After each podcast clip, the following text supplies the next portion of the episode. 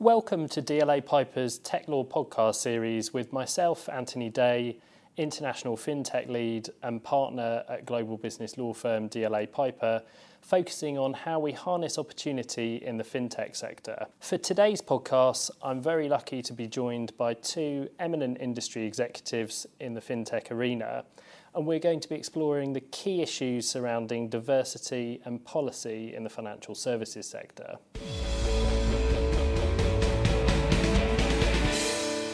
Whilst I have the benefit of advising on a range of business critical fintech projects globally, here I extend a special welcome to Georgia Hanias, Head of Global Communications and Diversity Programs at Innovate Finance, and Sameer Gulati, Policy Advisor at Innovate Finance.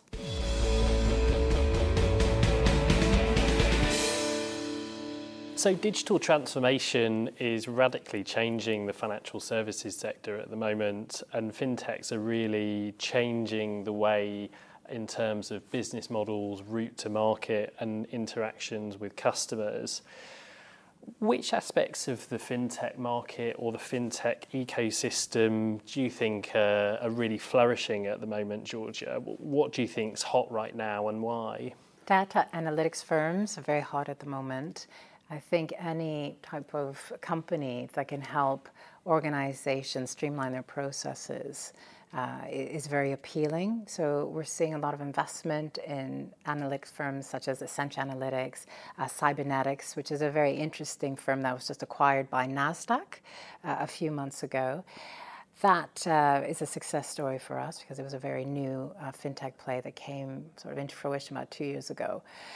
A lot of money transfer, mobile payments companies as well are receiving a vast amount of investment and tremendous interest uh, from retailers and from the community itself. So companies like uh, YoYo Wallet, for instance, is beginning to dominate the high street. So they've just signed up 10 big retailers. Um, they just received over 10 million in funding from very prominent VCs. And we're going to see a lot more of that happening as people start to embrace uh, the mobile uh, payments revolution, which has finally come. We've been talking about mobile payments for so many years, but I think it's finally come. And you have these new plays like YoYo Wallet uh, that are entering the high street alongside Apple Pay and, and PayPal. It's, it's a very exciting time. Whether or not they're all going to survive is another question. So we'll probably see some consolidation. But at the moment, it is a very hot uh, sector or vertical within within the fintech sector. And money transfer, it's a trillion dollar industry. So we're seeing amazing things uh, in the world of money transfer with I mean, TransferWise, a Go Transfer, and Azimo, as uh, we know, a lot of um, migrant workers are sending micropayments abroad, but that adds up to, to trillions of dollars, and we're seeing investment in that space. Wealth management, too. Uh, scalable capital is a good example. They just received a, a lot of investment from BlackRock. A lot of people are, are, trying to take wealth management into their own hands, and we're seeing a lot of disruption in, in that space. And they, they're just um, doing incredibly well. And blockchain. Everything is about the blockchain at the moment. So we're seeing a lot of that. It's a very, very hot sector and one that uh, I don't think is going to go away anytime soon. No, certainly, um, and particularly the growth of ICOs, um, the initial coin offerings that we've seen at the moment, is, is, is a really burgeoning um, aspect that I'm sure we'll come on to mm. discuss um, in a second. Just following on with your theme, Georgia, um, uh, are you seeing particular countries or markets as having kind of more opportunity for growth within the fintech sector? Um, do you see a challenge with international fintechs moving into certain markets, or is it a case of more domestic fintechs kind of growing to serve the local population?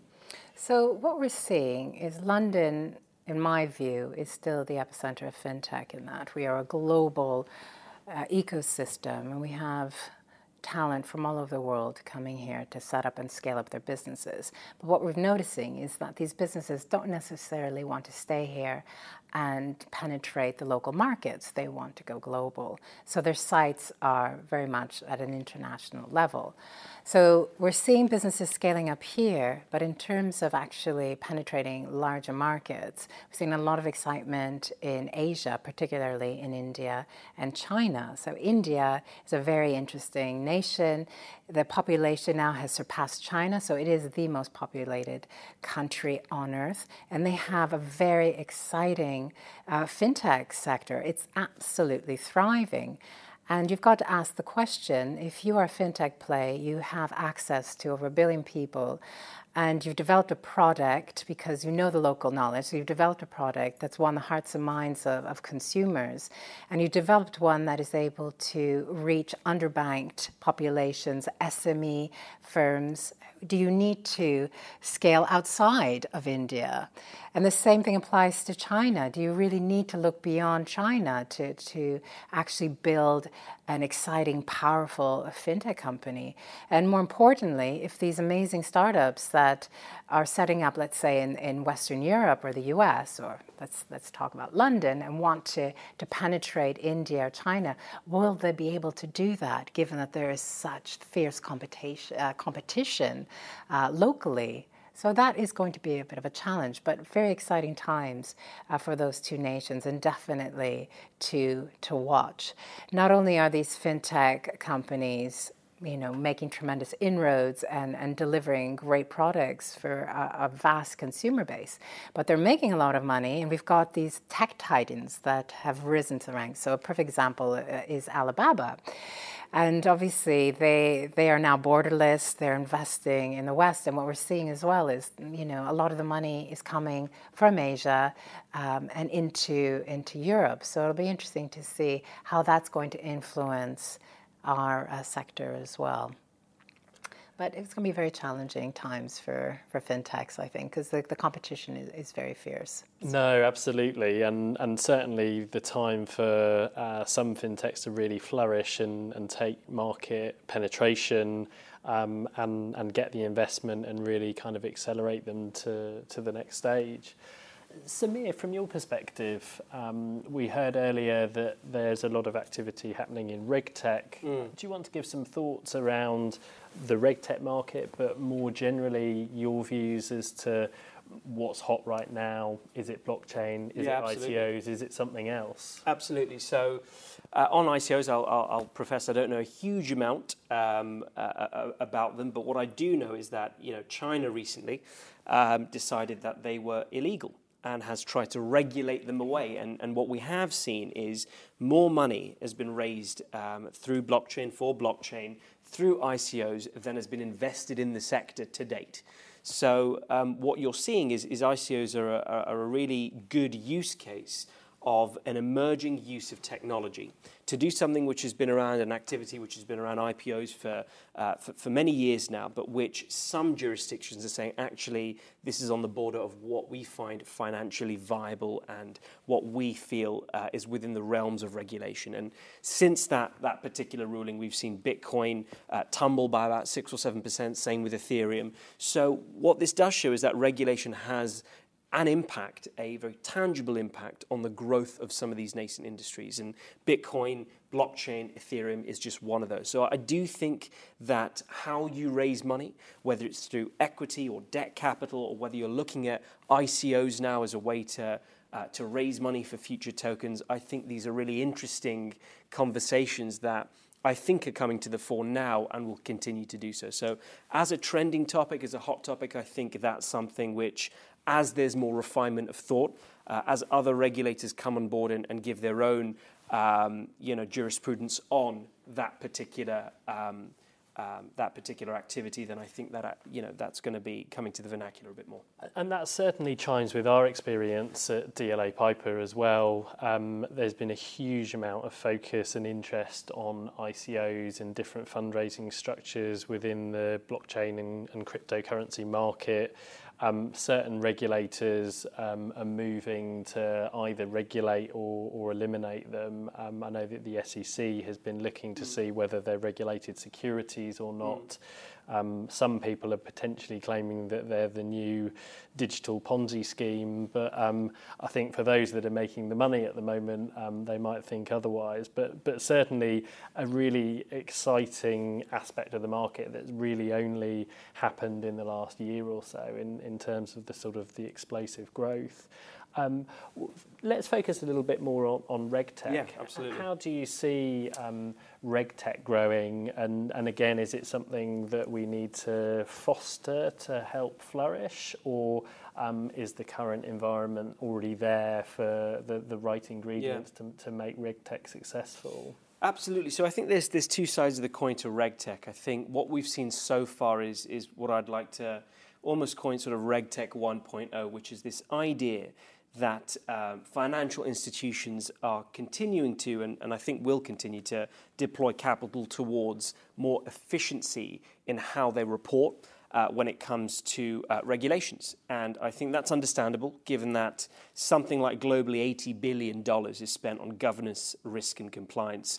The market's expected to reach $120 billion in the next five years. So, you know, these are drivers for why we're seeing RegTech as a subsector within fintech or alongside fintech gaining traction, investment, capital. Uh, moreover, I'd say you know we've seen a real rise in the regulatory burden since the global financial crisis in 2008 as well, whereby developed markets have seen a, an astonishing 492% increase in regulatory changes between 08 and 2015. So I think that's another driver why we're seeing financial uh, institutions invest in improving uh, inefficiencies within regulatory reporting. So through process automation, and that could include anything from predictive analytics and APIs to blockchain and cloud software.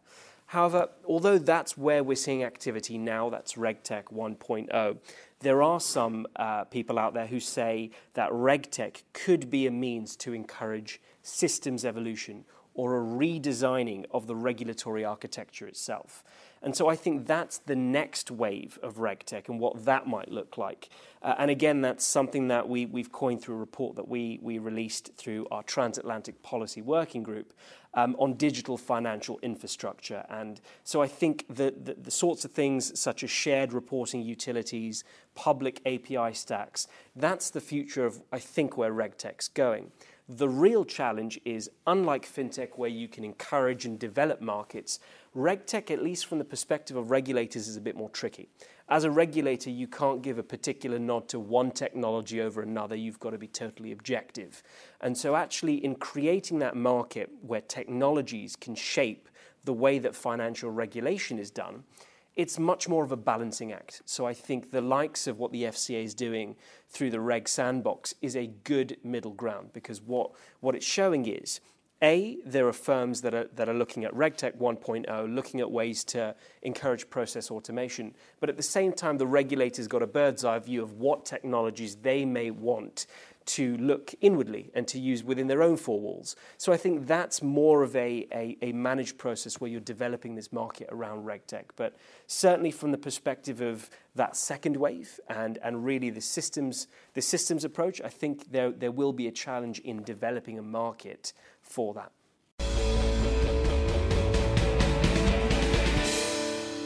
So, regulatory headwinds are what everybody's thinking about at the moment, both within the financial services sector um, and more specifically for fintech organisations, especially as they scale across multiple countries and the challenges that go with that.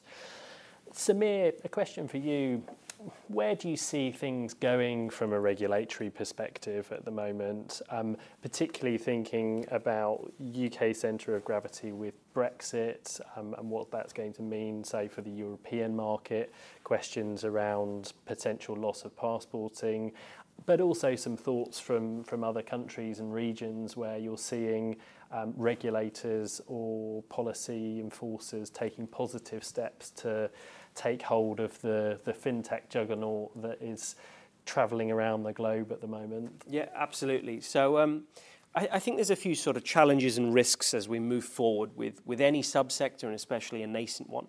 Um, so where there are opportunities, there will also be some some potential risks to that change because you're introducing something that's different to the status quo. And, and often a lot of these business models haven't been regulated for before. They may be similar in activity, but slightly different in the way in which they do this. So I think those um, potentially pose some challenges, some problems, some new ways of thinking. And, and as we've mentioned before, ICOs are, are just one facet of that.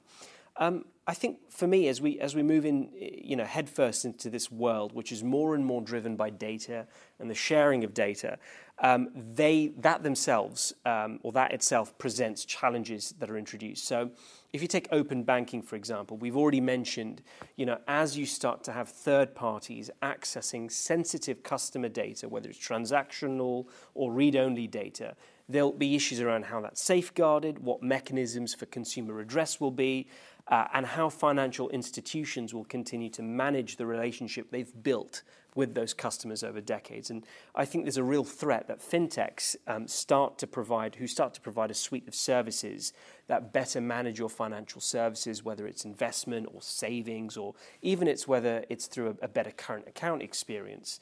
Um, I think the upsides potentially go to them in terms of that relationship and that improved customer journey and UI. But I think the downside, so for example, whether it might be you know, fraudulent activity or mismanagement of data, those may reside with banks because ultimately you'll go to your banks and say, this went wrong.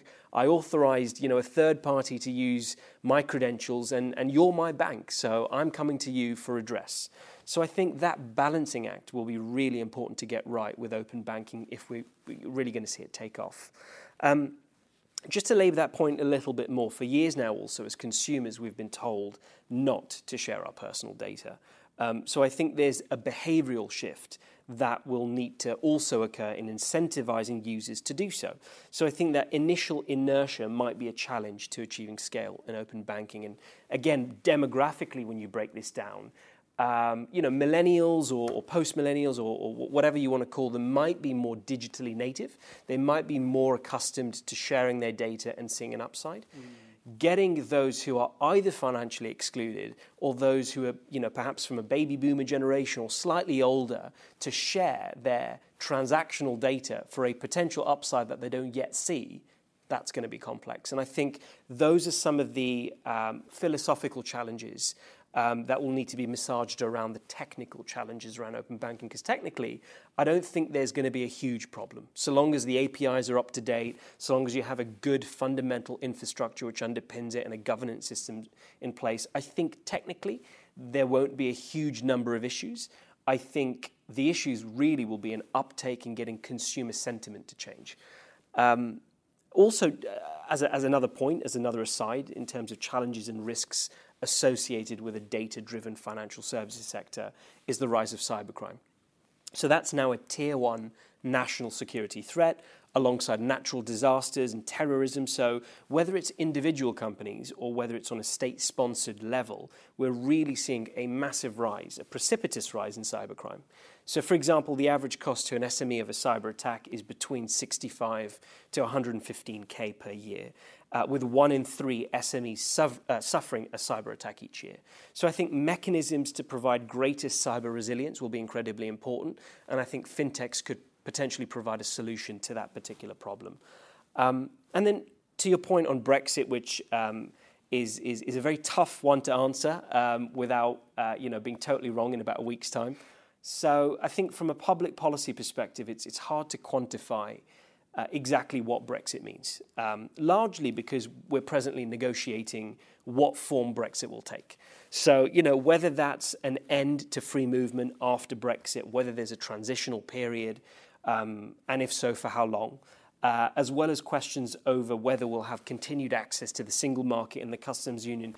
These are currently being debated, negotiated, and actually are contingent upon the EU 27, not just the UK. And I think that is something which should be prescient in, in every listener's mind is that although we may want a version of Brexit, that needs to chime with 20 other, 27 other nation states as well. Um, but what we do know for sure is this does create uncertainty. And for a relatively nascent industry such as fintech, which really relies quite heavily upon capital, talent, and skills coming from abroad, I think that does represent a potential challenge to the gains we've made uh, over the past four or five years. And I think that's why, for us as an industry, it's so important to continue to advocate for patient capital. So there's a patient capital review out for HM Treasury, which is so important. So I encourage people to, to, to respond to that. Um, also, sensible immigration reform, and as far as we possibly can, a continuity or equivalence in rulemaking, especially with respects to PSD2 and payments and data, because they are pan European. And also with respects to anything like uh, data, um, as you'll know, Anthony, um, that you know, with GDPR, you just have to deal with European customers' data to be um, under the jurisdiction of GDPR. So to, to, to vary massively from GDPR I think would be a potential uh, own goal. So I think having some form of equivalence there is something that we've heard across our members. And then finally, I'd say on sort of other hubs around the world, perhaps trying to take advantage of that uncertainty and, and trying to shift that center of gravity for fintech elsewhere. Um, and, you know, that could be Paris, Dublin, Frankfurt, it could be internationally. I think it's really hard to replicate what the UK has just overnight. Uh, you know, whether it's our wealth of financial, technical, regulatory professionals, or whether it's our flexible and forward-thinking regulatory environment, or whether it's just simply the fact that we sit geographically in quite a beneficial time zone, uh, which means you know it keeps us open to financial markets in the east and west. I think the UK personally will continue to compete on that international stage for fintech. But I think, and, and perhaps what I'd like to leave with in terms of the most important point is fundamentally we can't rest on those uh, natural advantages. You know, a head start doesn't mean a birthright in any sector. And so I think I'm of the fundamental belief that we need to actively drive sensible and progressive policy if we're going to stay ahead. Absolutely. I mean, uh, some really interesting themes that you picked up on there, Sameer. I mean, cybersecurity is the omnipresent threat for the industry at the moment. Um, and I think for many organisations, it's just a case of when rather than if. Um, and certainly, GDPR has actually tried to address some of the cybersecurity risks and impacts by getting people to think more holistically about their data and introducing mandatory um, breach notification obligations as well.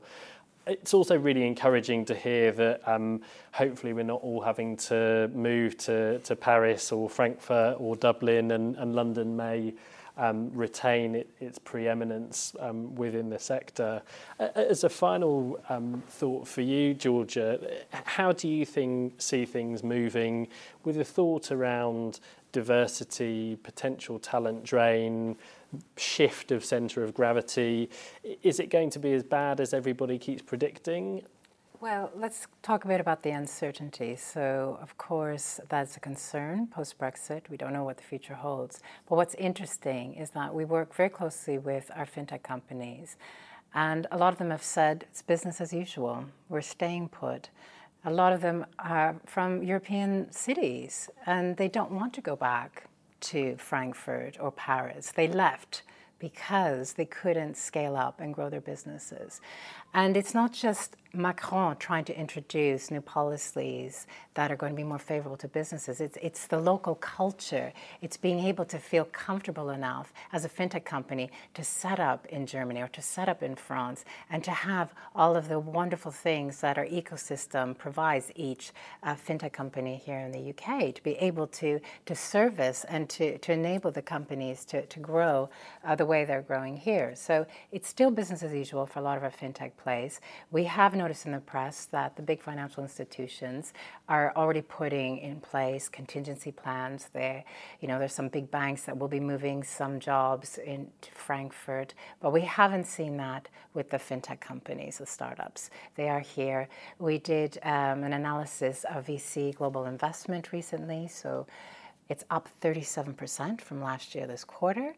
Wow. So that surprises as well because obviously uncertainty is uh, a big detriment in, in most cases for investment. But we did see an injection of, of capital uh, in, our, in our ecosystem, so that's a very positive story. And we've noticed that companies are still coming to the UK to set up post Brexit. A good example is one called SpotCap, which provides loans to SMEs. So that's a European company that actually set up post Brexit. They said, you know, this is still the best place for us to expand our business because SMEs are still going to need loans. We've got an amazing product, we've got a market that's ready here, and they're attracted to the ecosystem that we provide. And Sameer did a brilliant job highlighting what the advantages are here in the UK. So we cannot replicate what we have here overnight. And we are the largest financial services sector in the world, and that's not going to change overnight either. So I'm being very optimistic. Take it from me, I'm not even British, I'm foreign, I'm here to stay, and I'm here to, to help support the growth of, of UK's global fintech sector.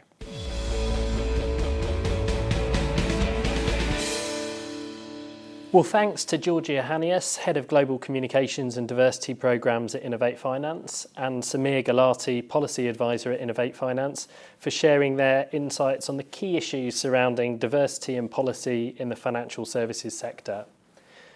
Do look out for further podcasts from global business law firm DLA Piper as we explore the influence of emerging technologies in business and wider society. Thank you again from me, DLA Piper partner and international fintech lead, Anthony Day.